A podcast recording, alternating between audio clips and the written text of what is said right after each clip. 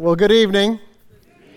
Um, I'm not sure why you know they decided to lie at the beginning on all that nonsense, um, but man, I'm I'm thrilled to be here. Um, you know, I, I, I think there were way better options um, than me, but I'm I'm glad I was asked. Now, um, I will admit that this is a little bit weird.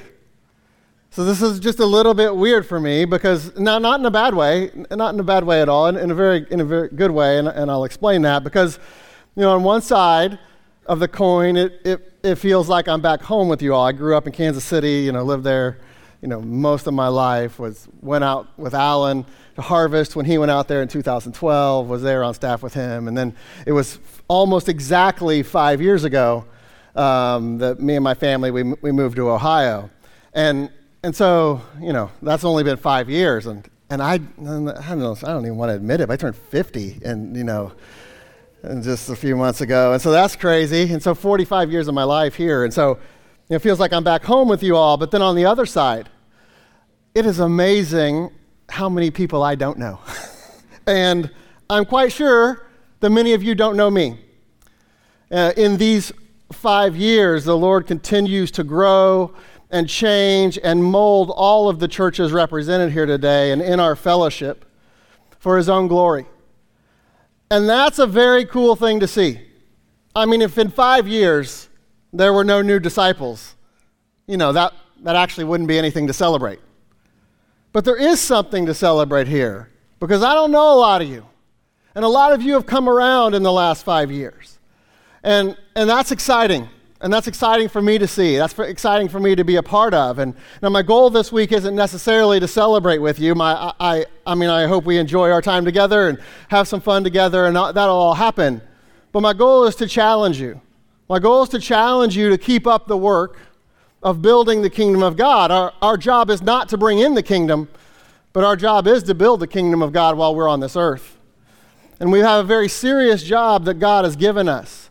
And God could have chosen any means to do that very work, but He's chosen to do it through us.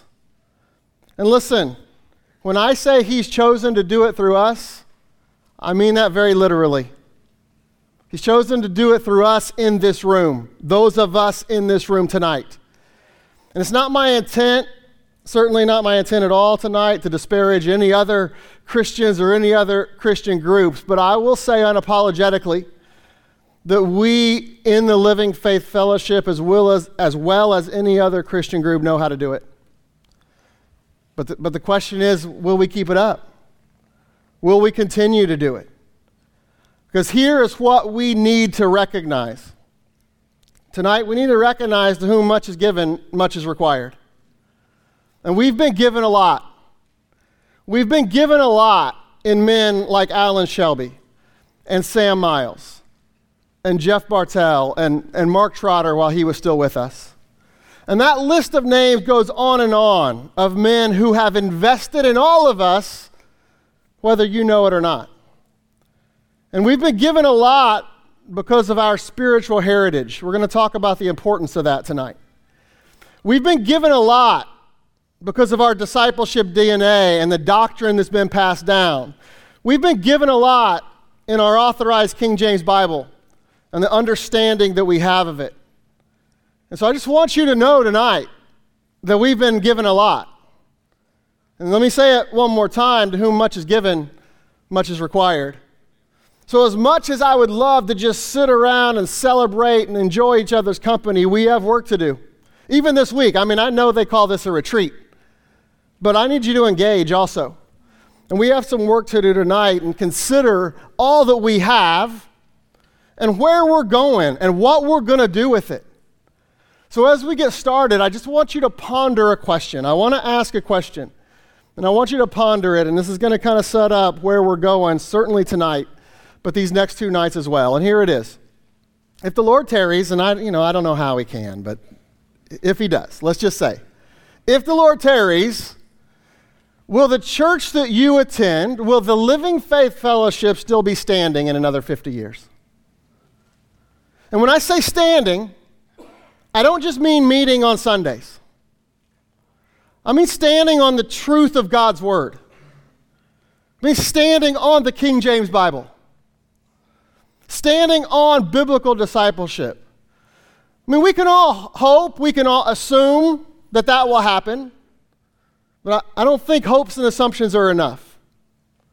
You see, all of us, we all need to take ownership and responsibility to ensure that, in fact, our churches and our fellowship does remain. That they remain strong and fruitful. And whether you know it or not, maybe you're new to a church, you still have a part in that. Every single one of us have a part in what becomes of our individual churches and our fellowship collectively. So I want to challenge you over these next three, day, three days to take up the torch of, of being a part of that and taking that seriously and building God's kingdom, or at least to keep on keeping on. And so that's what we're going to talk about. We're going to talk about being builders of the Lord. Because, you know, there, God put in Sam and Alan and, and those guys hard a number of years ago to, to start what the, whatever the Living Faith Fellowship is, to start it. And to build that, first of all, within the individual autonomous churches, and then build a collective group, like minded churches, to do something way bigger than ourselves individually, way bigger than even our individual churches, to do something together to change the world. And I, I think we can do it. If the Lord tarries, we should be able to do it. But not if we get complacent. And not if we lose sight of what God has for us. And so I want to challenge you to have that mindset um, over these next three nights. And we're going to do that out of some selective passages out of the book of Nehemiah. Nehemiah is a great book on building. If you know about it, I'll, I'll tell you a little bit. It's about the rebuilding of Jerusalem. And I, I preached out of this book a couple years ago at my church. But it's, it's just a great book on building our individual lives, building our churches, building our fellowship. And if you are unfamiliar, just let me just give you a, like a 30 second you know, synopsis of the, of the book of Nehemiah. The, the book of Nehemiah is about rebuilding, the rebuilding of Jerusalem shortly after the time of Jewish captivity by Babylon. And they started with the walls and the gates around the building, around the city to just to, to fortify and reestablish you know, what had been torn down over, over years of captivity. And Nehemiah, the author of the book, was the leader of that effort.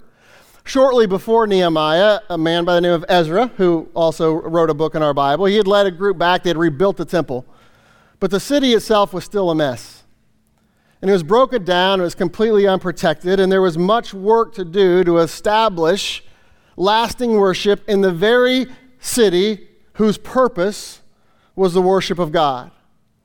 And in the book of Nehemiah, we see a people at work, and there are great lessons in the book for us for building and teamwork and, and working together and setting things up for future generations. Now, the problem with the book of Nehemiah, and we'll actually look at it Friday night, is it doesn't last. Right? The work that Nehemiah and those kind of early believers that came back, those early Jewish uh, um, believers uh, that came back to the the city to rebuild it, it didn't, it didn't last past them. And that's what I want us to consider this week. Will what we have live past us? Will it live to future generations? And so we're, we're going to explore a couple positive examples from this book, and then I said we're going to close it out in chapter 13 with a negative example and a warning to, to, to keep us motivated um, to build what we need to build and to set things up for the future. So I want to get into what we're going to look at tonight. And so if you have your Bibles with you, I invite you to turn with me to Nehemiah chapter 7. And out of this chapter, we're going to see how we can protect our house. Protect your house. You know, the, that phrase, protect this house, that was a marketing slogan by Under Armour a number of years ago. And, and the premise of that s- slogan is, is, is, pretty simple. Most of you know it. Is, it's just you, you can't allow defeat to come to your doorstep. When it comes to your home field or your home court, you have to take care of business and win. If you've been involved in sports or you've played sports, you understand the importance of home field advantage or home court advantage. And you can't let somebody else come in and take that. And I want to apply that premise to our individual churches and to the Living Faith Fellowship as a whole tonight. We need to protect our house and all that we've been given. So that's our theme tonight. The, the theme is, is, is the work of protection. And we need to start there because of everything I already mentioned about what we have and what we've been given. And God forbid that we let it slip away under our watch. No, we are responsible for protecting and passing down what we have. And in many ways, I know, you know, many of you are new. As I said, I don't, I don't recognize a lot of you. And many of you are new, that's great. But, but for many of us, like we're the first generation of Living Faith Fellowship. Some of you in this room were there from the beginning. I was one of them. And, and, and so we are responsible to passing it down. And Nehemiah understood this and to pass it down to future generations there in Jerusalem. And, and so that's why he came back to rebuild the walls, the gates, to protect it. And they do it. And, you know, and, and if you know anything about Nehemiah, it's an amazing story. They rebuild the walls around the city and the gates. They re- do that in 52 days. That's, that's basically the first six chapters of the book of Nehemiah. And then Nehemiah, as the leader, immediately transitions to, to protect the people. They had protected the physical aspects of the city. In the second half of the book, Nehemiah is, is putting some things in place to protect the people because he didn't just care about the physical things. He cared about the people. And you see that from the very beginning of the work in Nehemiah chapter 2 and verse 10.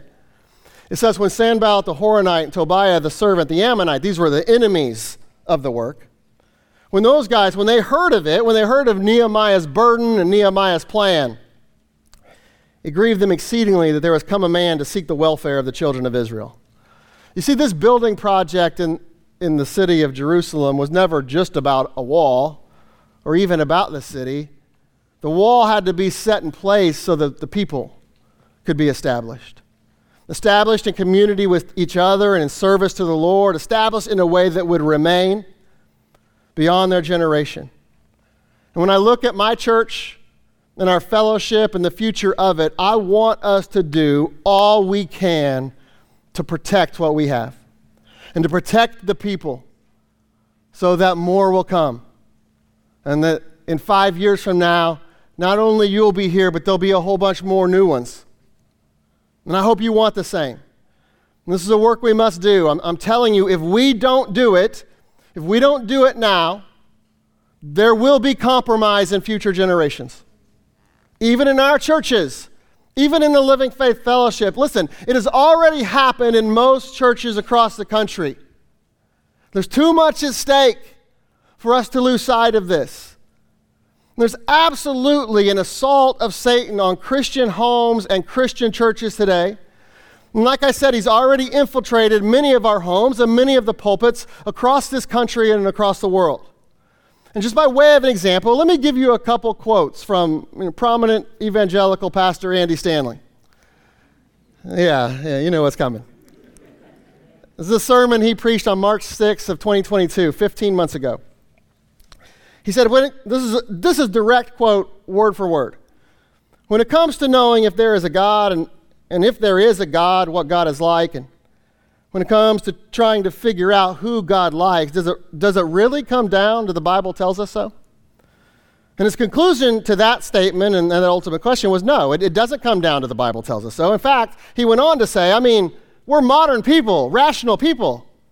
Are we really expected to believe what we believe or believe anything based on a collection of ancient manuscripts written by potentially dozens of men only who didn't even know each other over the course of hundreds and hundreds of years in a world without science in the way that we think of modern science, and in a world where everybody believed in the gods or some kind of God. I mean, let's just be honest, all right? Weren't they making stuff up?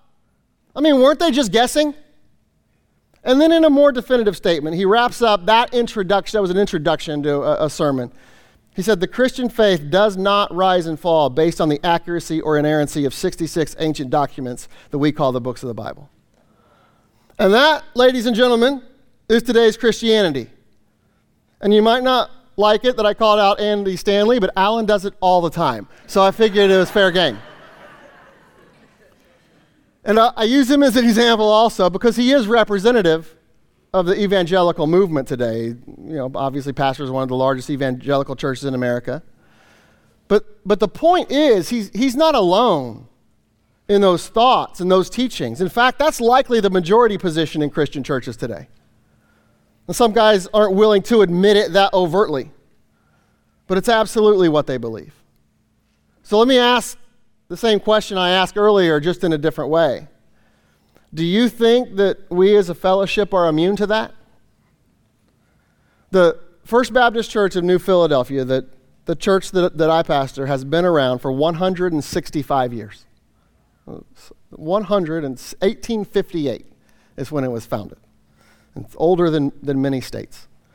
Now, there's a lot of other pastors in here, and, and, and those churches, you know, Midtown started officially 2007, right? 2005 as KCBT Midtown, 2007 as an autonomous church. Harvest, I think 1993, in 30 years, and Alan went out there in, in 2012. And, and Dan, I don't know, how long have you guys been around now? Where's Dan Renault? Six years, right? Where's, where's Lee? Lee, how long has Greater Hope been around? Almost 10. Ocala code, how DBT's been around six or seven years, right? Where's code? Six years. Well, we have other, and there's others. I'm sure plenty of guys that, that I'm missing. You add all those up, it's a lot of years. It's a lot of years of good, solid Bible doctrine standing on the authority of the King James Bible, and that's all great. But will all those churches still last when, when we're gone? If the Lord tarries, and again, I don't think He will. Will your children, will my children, will those coming behind us carry on the ter- torch? The answer is that they won't if we don't protect our house. That obviously applies to our homes and it applies to our churches. Because listen, just even personally, if you don't prioritize the things of the Lord, do you honestly think your kids will? You can lie to yourself all you want, but the truth is they probably won't. Or at least most of them won't. Some will, and praise the Lord for that. But it will be in spite of you and not because of you. But will there be enough? And Nehemiah knew this same thing. He knew that building the wall wasn't enough. If so, the book would have ended at chapter 6 when the wall was complete. But there's seven more chapters to go, and the work to protect the house of Israel really cranks up in chapter 7. So let's look at it see what God will teach us tonight.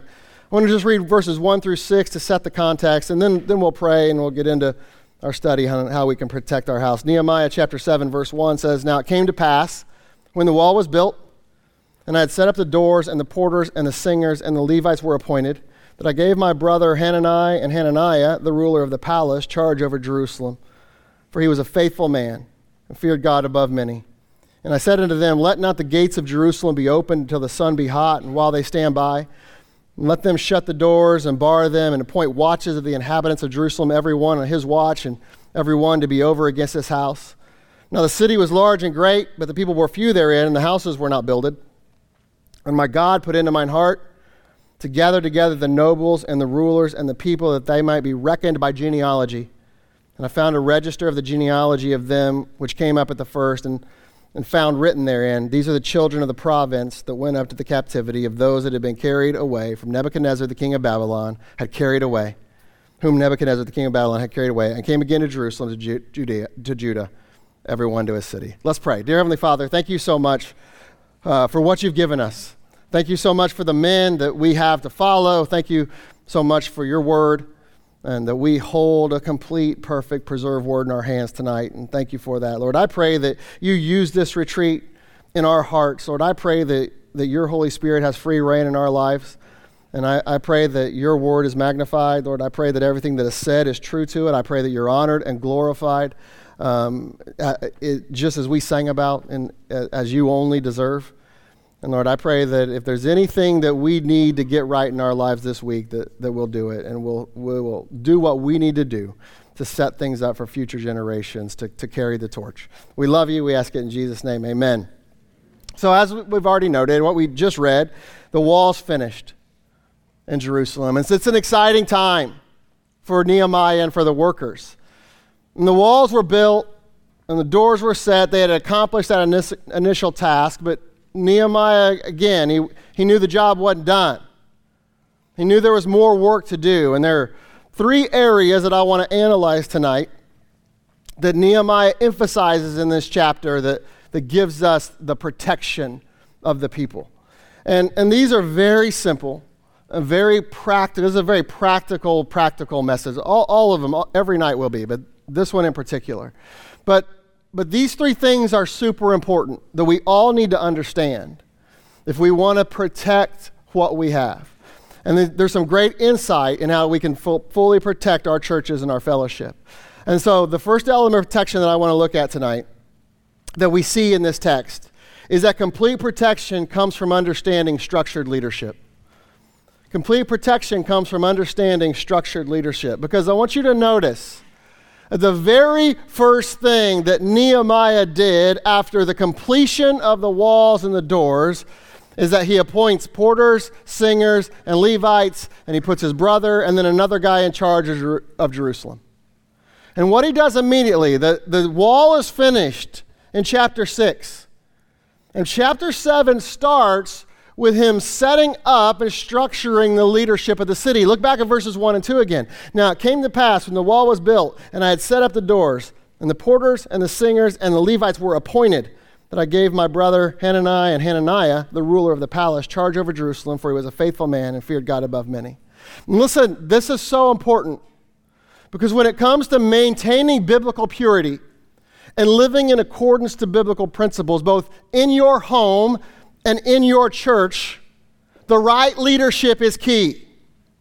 And the structure of that leadership is key as well. The things you want to see in the leaders that we're training and developing, that's key because we see that structure break down into three areas. There are these are the type of leaders that we are going to need to protect our house. These are the type of leaders that we want to train in LFBI. This is the type of leader that you need to be if you're going to protect your house and you're going to be part of protecting your church and part of protecting what we have in the Living Faith Fellowship. And listen, when you find those leaders, if, even if you're new and young, follow them. When you see guys that we're about to talk about, listen, nobody's perfect, but these are the traits you're looking for. And, and, and the first trait that we see is the right leaders will watch. The right leaders will watch. And we see this from the porters that he started with in verse 1. And the porters were the gatekeepers or the watchmen. Look down at verses 3 and 4 because Nehemiah explains their job further. He says, And I said unto them, to the porters, Let not the gates of Jerusalem be opened until the sun be hot. And while they stand by, let them shut the doors and bar them and appoint watches of the inhabitants of Jerusalem, every one in his watch, and every one to be over against his house. Now the city was large and great, but the people were few therein, and the houses were not builded. You see, part of protecting is watching. And getting back to our introduction, this gets to being very careful about what we allow into our city, so to speak, into our homes and into our churches. And we don't have the time tonight to go there, but Ezekiel 33 talks about the role of the watchman in some detail. And the sad truth is, the church as a whole has, has allowed a lot of stuff in that has no business being there. And it's because the porters, the watchmen, haven't been doing their jobs. And some leaders think that to build a church, you can't stay true to the Word of God. And that you have to shift and adjust and accommodate culture and science or whatever it was that Andy Stanley is spewing. And unfortunately, you can build a church, at least numerically, that way, but not one that glorifies the Lord. God wants it done His way. Psalm 127, verse 1 says, Except the Lord build the house, they labor in vain that build it. Except the Lord keep the city, the watchman waketh but in vain. So we've been given a job, but we have to do it His way. Paul expressed this same sentiment to the elders in the church of Ephesus in Acts chapter 20 when he gave them the following instructions in verses 28 through 31. He says, Take heed therefore unto yourselves and to all the flock over the which the Holy Ghost hath made you overseers, to feed the church of God which he hath purchased with his own blood. For I know this, that after my departing shall grievous wolves enter in among you, not sparing the flock. Also of your own selves within the church Shall men arise, speaking perverse things to draw away disciples after them? Therefore, watch and remember that by the space of three years I cease not to warn, every, to warn everyone night and day with tears. That's the role of a leader. And listen, sometimes it comes with tears. And it's not an easy job. But man, it's the job that we've been given. It's a job that God's given the, the specific, certainly the pastors uh, of the churches and the elders of the churches and the deacons of the churches. We have a job to protect. We have a, a job to watch. And we need you with us in that. And we need to train the next generation who will watch. And so, how do you do that? How does a leader know how to watch and what to watch for and what not to let in and what to let in? And the answer is in verse 3 of Nehemiah chapter 7 you let the sun lead you. You follow the light. Look at verse 3 again. And I said unto them, Let not the gates of Jerusalem be opened until the sun be hot. You see, the porters weren't to let anybody in through the gates in the dark. They needed the sun to be able to look them in the eye. They needed to be able to see who they were dealing with and to see if there were others behind them, you know, waiting in the dark in the back. They needed the sun to be able to discern the situation. And we know from Malachi 4 2 that the Lord Jesus Christ is the Son, S U N, of righteousness. But unto you that fear my name shall the Son of righteousness arise with healing in his wings, and you shall go forth and grow as the calves of the stall, speaking of the Lord Jesus Christ. And we obviously know that the Lord Jesus Christ is the Word, according to John 1 1 and 1 John 1 1. And Psalm 119, verse 105, tells us that thy Word is a lamp unto my feet and a light unto my path. You know, as, as Peter said in 2 Peter 1.19, that we also have a more sure word of prophecy, talking about God's word, whereunto ye do well that ye take heed as unto a light that shineth in a dark place until the day dawn, the day star arise in your hearts. So here's very, very simply, here's what that means. Watchmen need to know God's word and follow God's word. That's it. You should not lead according to your own opinions or what the world tells you about leadership. So there's all sorts of books out there. There's all sorts of classes. There's all sorts of seminars. And, um, and, the, and they're not all bad. M- most of them are. But they're not all bad. But listen, at the end of the day, and there's certain things, and, and as long as they point you back to God's word and, and they support God's word, fine, do whatever you need to do. But unless the, the advice that you're giving, unless the counsel that you're giving, unless, unless the discernment, the decisions that you're making are according are to God's word and God's word alone, if, if you're using anything else, then you're doing it wrong. We're to use the word of God solely and point people and lead people and, and understand people through that, through the lens of His Word. And we protect our house through that because it is enough. It's sufficient. It lights the way. Psalm 119, verse 130 The entrance of thy words giveth light. So there's a lot of dark situations that we face. There's a lot of decisions that we have to make that are tough. And it seems dark and it seems hard to discern. But the entrance of his words gives light every single time. And it giveth understanding unto the simple. And I love that verse because I'm simple. And I need it broken down simply. I'm just not that smart. And God's word brings the light. And it gives understanding to a guy like me. And it can give understanding to you too. So the right leaders will watch, and they do that through God's word. But then, second, the right leaders will worship. And understanding the importance of what worship is, because who Nehemiah set in place after the porters? It was the singers and the Levites.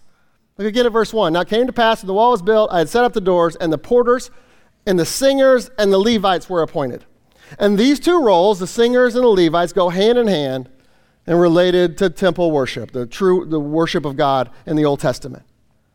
So not only do the singers and the Levites worship themselves, they led others in worship of God. And this is key. You, you need to identify and follow leaders that bring you closer to God and point you to God's word and lead you in true worship of Him, in sacrifice and surrender and singing and all of it.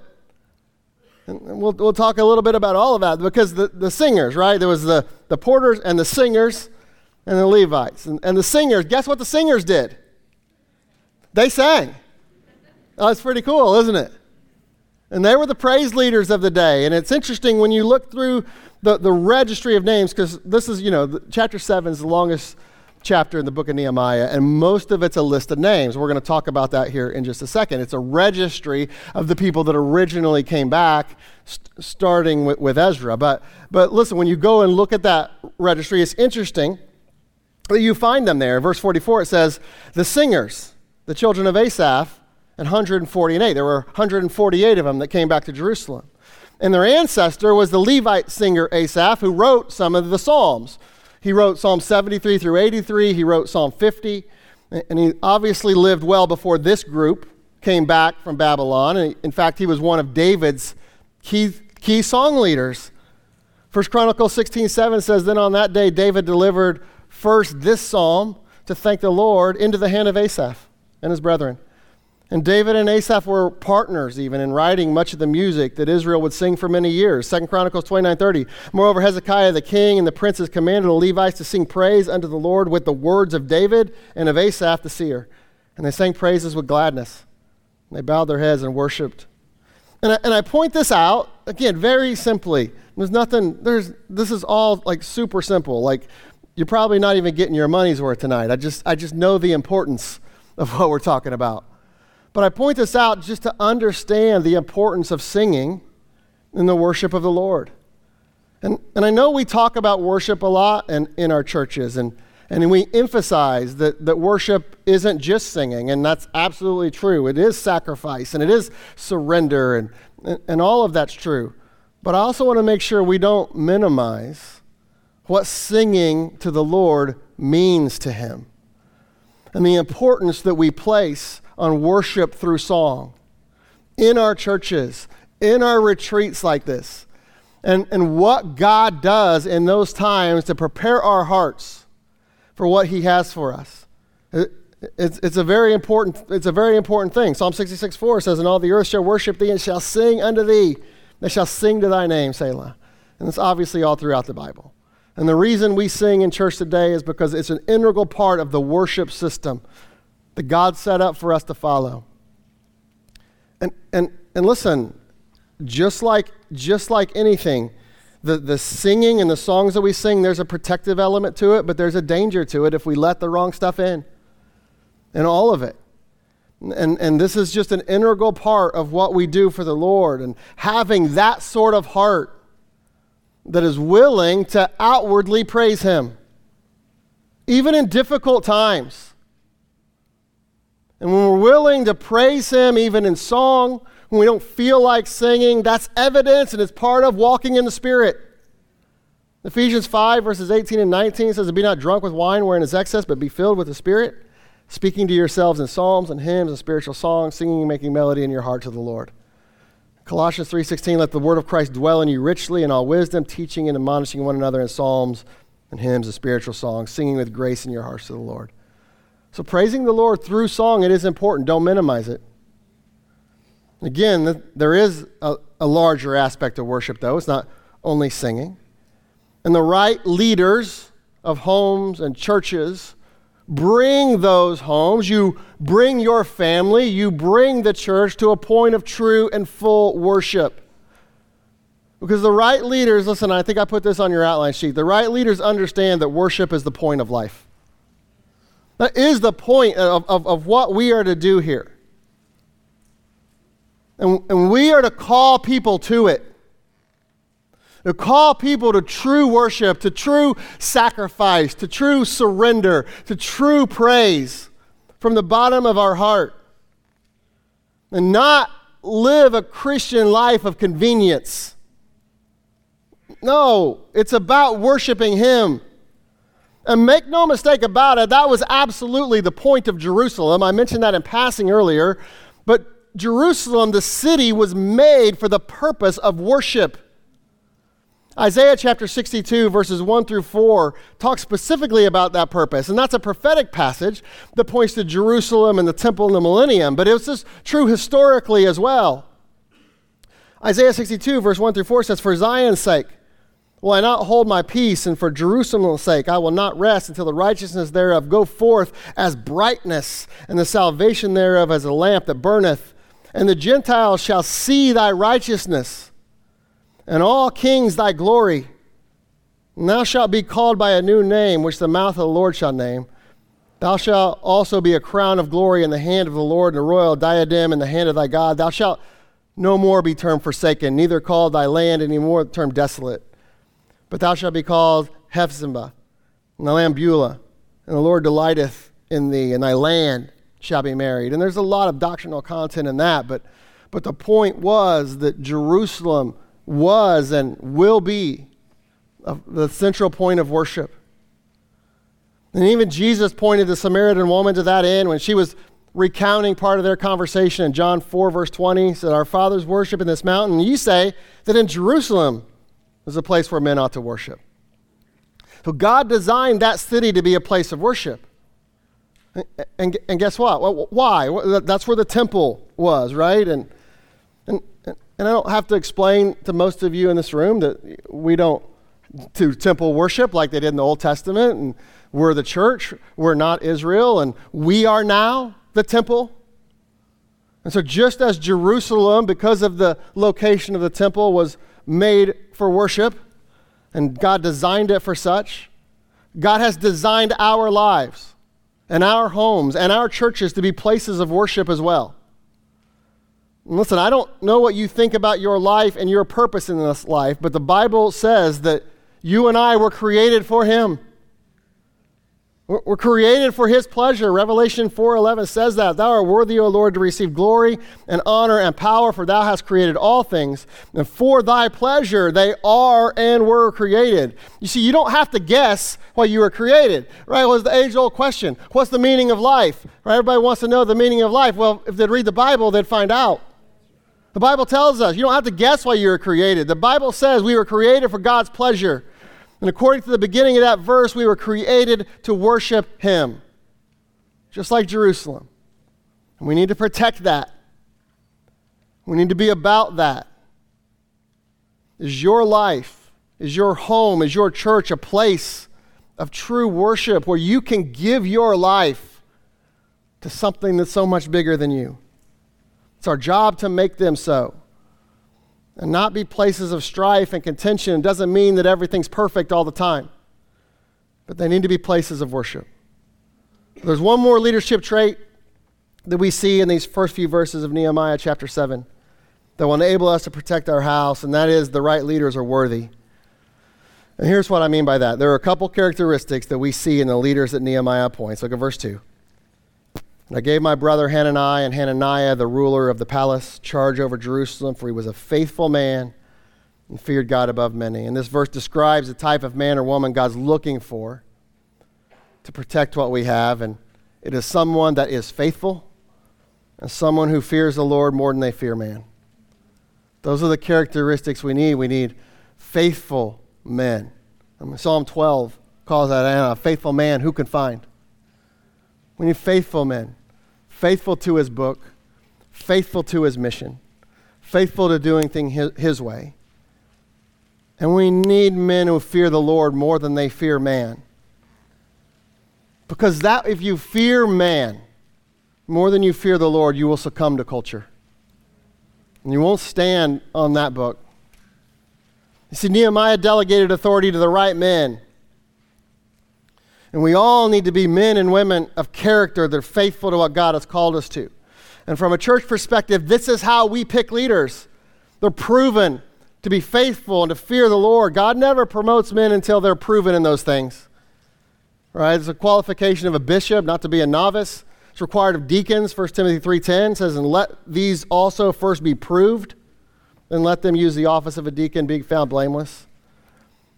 So the, the right people matter. And they need to be proven. They need to be proven to be faithful and that they fear the Lord. We need this structured leadership. In order to protect what we have, we need structured leadership. Leaders who will watch. Those that lead others into true worship because they truly worship themselves. And they're worthy, in that they're faithful and that they fear the Lord. But then next, as we move through chapter 7, like I've already mentioned, we get to the registry of people that return to Babylon.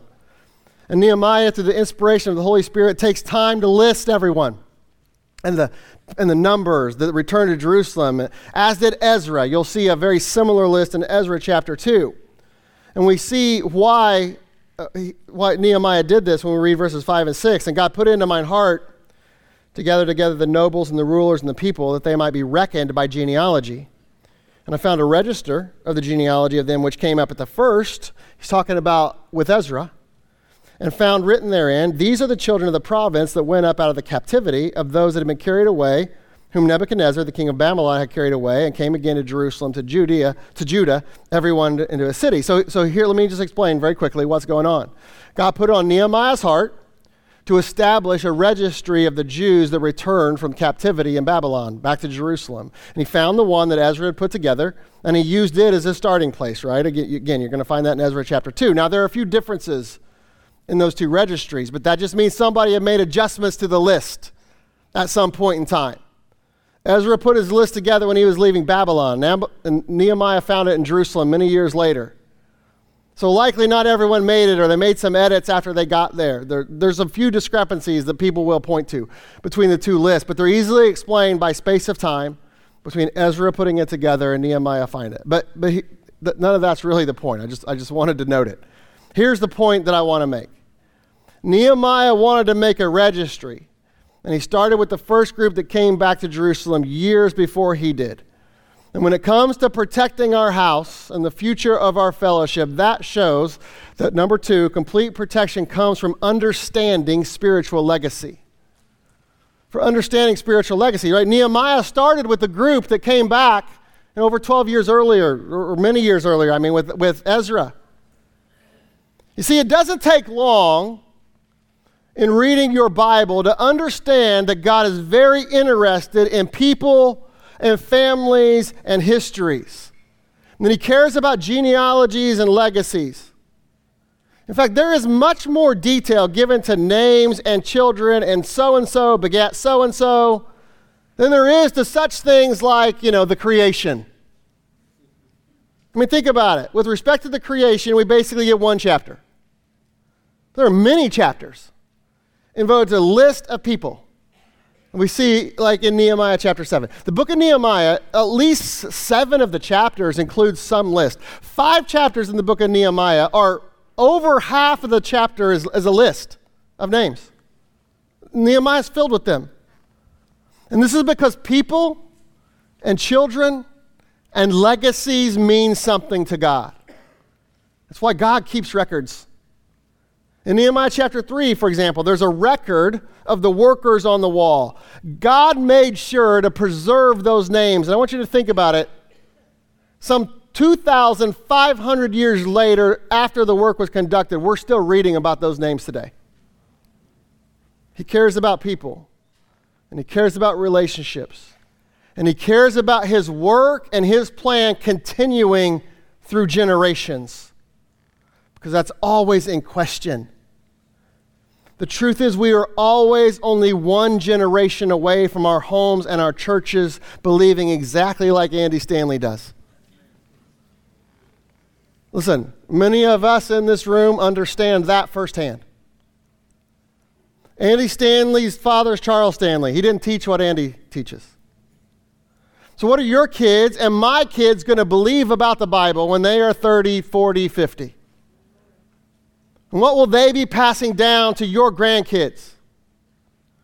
You and I have a great deal of influence over that. And it's important that we don't drop the ball because if we want to protect our house, we have to understand spiritual legacies are important. The next generation won't just follow automatically, we have to teach them. We have to make disciples and live out 2 Timothy 2 2, right? And the things thou hast heard of me among many witnesses, the same commit out of faith of men who shall be able to teach others also. And as most of you are aware, four generations in there, in that verse. That's important. To pass down what we've been given. Like I mentioned to you earlier, my church has been around for 165 years. The churches you've been you've been a part of have been around, you know, mostly shorter lifespan, but but they still constitute a number of years. What a legacy that is. But with that comes responsibility to keep it going. And it's not just through our physical children and our grandchildren. This is our spiritual children as well. We are talking about a spiritual legacy. So, with that in mind, let me ask you a question. And again, in the context of protecting our house and preserving the future. And here's the question Who is in this room this evening because of you? Who is here because of you? Brandon gave a testimony that he's here because of Joe. Who's here because of you? How many people have you led to the Lord and introduced to your church and to this fellowship? Look around the room. Do you have a spiritual legacy here? The churches represented here have been around for years because there were Christian brothers and sisters that participated in the work of the Lord and they evangelized and they discipled. And maybe you're one of them. Maybe you just got saved. That's what the work that you're to be a part of. Spiritual DNA has been passed down to all of us. And listen, that matters. Spiritual DNA matters. You see it in Nehemiah in chapter 7. Look at verse 63. And of the priest, the children of Habaiah, the children of Koz, the children of Barzillai, which took one of the daughters of Barzillai the Gileadite to wife, and was called after their name. These sought their register among those that were reckoned by genealogy, but listen, it was not found there. They couldn't find their names. Therefore, were they as polluted, put from the priesthood. And this is recorded in the book of Ezra too. It's in both places. And there were some people that were saying, hey, we're priests, and, and, and we should be in this genealogy, but but their names weren't on the list because the, the, it had been polluted. Their genealogy had been polluted and they were put away from the priesthood. Spiritual DNA is important. You see, the priest had to be able to prove that they were of the right lineage. They had to have the right DNA. Because in the Old Testament, you didn't get to just decide that you wanted to be a priest. There was no preschool that you could attend after high school. No, you had to be born in the right line. You had to be born of the tribe of Levi. Under the law, the priesthood starting with Aaron was the Levitical priesthood. So not all Levites were priests, but all priests were Levites. And there's a great picture in that. Because in the New Testament, one of our core doctrines is the priesthood of the believer right? It just means that in the New Testament biblical Christianity, everyone who has placed their faith in Jesus Christ is a priest. Peter says we are a royal priesthood. And as priests, we have direct access to God because we are in Christ. So we have direct access to God. That's what 1 Timothy 2 5 tells us. For there is one God and one mediator between God and men, the man Christ Jesus. And if you are in Christ, you have direct access to God.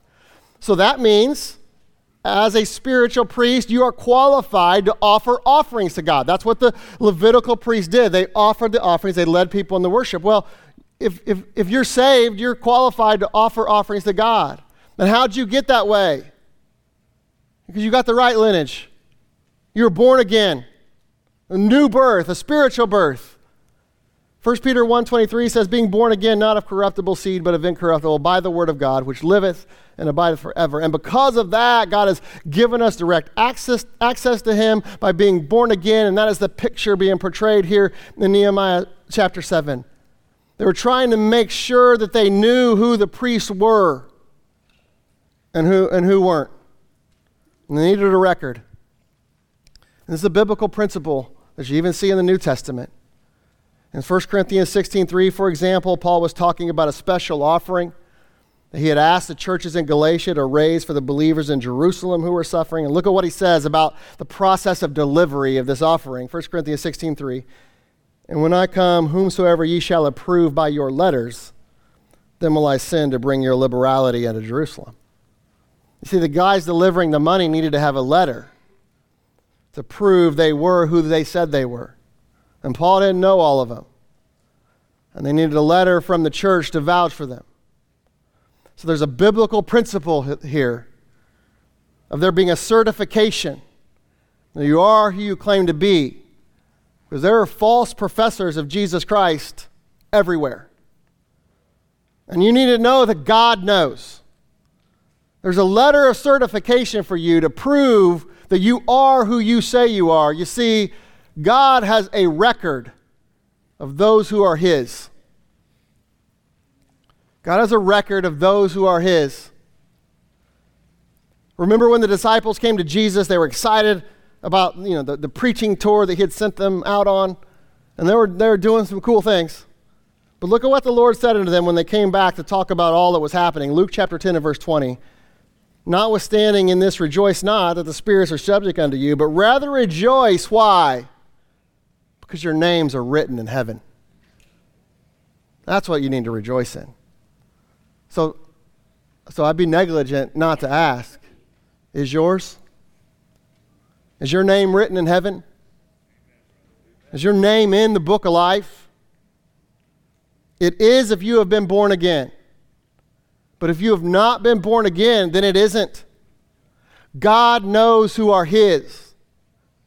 And if you aren't His, Revelation 20, verse 15 says, And whosoever was not found written in the book of life is cast into the lake of fire. See, the consequences are dire, and eternity's a long time. You, you shouldn't overlook forever. And just because your name might be written on a church roll, that won't get you into heaven. That doesn't matter. God's list is the only one that matters. Are you on it? And if you are on it, are you passing down your DNA to others? Because spiritual legacies and genealogies matter. And if we don't understand that, then, then our house is at risk. And, and proving that out, is some a mission God's given us. There's one more area of protection that Nehemiah discusses at the end of this chapter, and this gives us our, our last element of protection. And that is complete protection comes from understanding sincere liberality. And by sincere liberality, I mean joyful giving. We already saw the word liberality used in the context of giving in 1 Corinthians 16.3 and in 2 Corinthians 8.2 it says, How then in a great trial of affliction the abundance of their joy and their deep poverty abounded under the riches of their liberality. And starting in verse 66 of Nehemiah 7, Nehemiah begins to summarize all the numbers, and he includes the, the numbers related to giving to the project. So listen to me. God even keeps giving records. God keeps giving records. Look at verse 70. And some of the chief of the fathers gave unto the work. Tirshatha gave to the treasure a thousand drams of gold 50 basins, 530 priest garments. And some of the chief of the fathers gave to the treasurer of the work 20,000 drams of gold and 2,200 pound of silver. And that which the rest of the people gave was 20,000 drams of gold and 2,000 pounds of silver and three score and seven priest garments. And they gave. And the truth is, if we're going to preserve our house and preserve what we have for future generations and leave them with the right legacy and the right Bible, it all it takes all of us giving of our time, of our talent, and our treasure, of giving of ourselves, of our lives, all in. And it starts with the leaders, that's a must, but it includes everyone. The people of Israel gave to something that was bigger than them because they believed in it so much. And one reason why, at least my church, 165 years old, is still around today and still believe and teaches the Bible is because there have been a lot of people that went before us that understood this principle. And, and we meet in the building that we meet in today, and some of you meet in the building that you meet in today because generations have sacrificed and given to the work of the Lord. And maybe that's your generation. Praise the Lord for that. And listen, even if you're currently a faithful giver of your money and your time, all of it, this is a question we always need to be asking ourselves. Are we being faithful in this area? This matters for our children and how they see us participating, both physically and spiritual, both physical children and spiritual children. Now, listen, you might wonder, man, I, I don't know, at least you know, financially, how I can always give cheerfully. You know, and I don't know if you've seen those inflation numbers lately. They're a little bit high. It's a little harder to get by than it used to. And I get it. But listen, I want you to think about it this way. This is how your liberality can be sincere and how your giving can be cheerful. Think about this. Everyone who comes through our doors and gets saved through a service or one of the ministries of our churches, it was something that you paid for. Are people that connect with us and find our churches through our websites and, and through the blogs and through everything that Brandon and his teams do and the books that you paid for. People have met with pastors and received training to start churches all over the world that you paid for and are still paying for. Others have come and received healing from the Lord while, while their babies were comfortable in nurseries and children, children's rooms that you paid for. Folks have been given thousands of Bibles all over the world that you paid for. Because even though you might not know these people, you've loved them through the liberality and giving your money to getting people across this country and across this entire world. It gives them free access to the gospel of Jesus Christ. And listen, that should give you great cheer. What else are you going to do with it? Uh, how much pleasure does that boat bring you? Listen, what, what's better than funding people going to heaven, funding people learning their Bible so that lives all over the world are forever changed? And listen, of course, I'm not saying that we're buying people into heaven or, or into learning the Bible, but, but listen, our money that goes to our ministries and our missionaries makes a real difference in the lives of people. And that is awesome. It's all God's money anyway. But in the end, what a joy it is and what a privilege it is to be able to give it back to the Lord and participate in that way. And in doing so, protecting our house and setting it up to glorify the Lord for future generations if somehow He decides to tarry His coming. Let's be a part of those things. They matter for eternity. Are you on board with your leadership? And the structure that God set up? Do you desire to be that? To be a person that will watch, that will worship, and that is worthy, someone that is faithful to God's book, faithful to God's men, and someone that fears the Lord over fearing man, and willing to stand in the gap and willing to make hard decisions? Are you willing to be that man? Do you have or are you leaving behind a legacy? Are you, are you one of God's? He knows who are His. Is your name written in heaven? And if so, that means you have spiritual DNA in you. Are you passing it down? Do you have someone or some people coming behind you? That matters. Don't let it die with you. Leave a legacy, leave a genealogy. How great will the judgment seat of Christ be if you have a, a legacy of your spiritual DNA in someone else and others? And are you all in on the mission, even with respect to your money? And given of your time, and given of the talents that God's given you. Remember, you were created for His pleasure, not for your own. Those things will protect what we have. If we're all about that, it'll protect what we, what we have here. And I'm telling you, what we have is something special. And if you don't know it, I hope you hear me tonight. Let's not screw it up. Let's not let it die with us. Let's go ahead and have the praise team come back up. And we're going to. Don't clap. Don't clap. We're not done. Not done. I mean, we are done, but but listen, we're going to close out this service in song, and and and I just want you to use this time. Listen, we got two more nights, and, and there's a lot more that that we're going to talk about. Tonight was a, a foundation. But if if the Lord has spoke to you tonight, and you have business to do with Him, why not do that tonight? Why wait till tomorrow night or why wait till Friday night to get right with the Lord?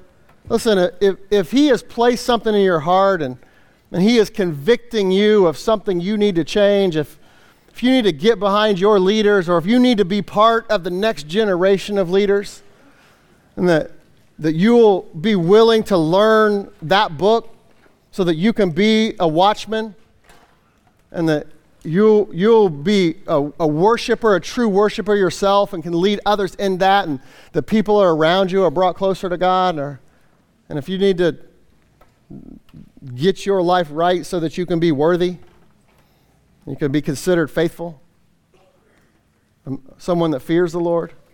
Man, do that tonight. Let's go ahead and let's go ahead and sing and, and again. Let's go ahead. Do we want everyone to stand, Eric? Yes. Let's stand. But if you have business, if you have business to do with the Lord, this is open. You can turn your chair into a pew. Just do what you need to do with the Lord.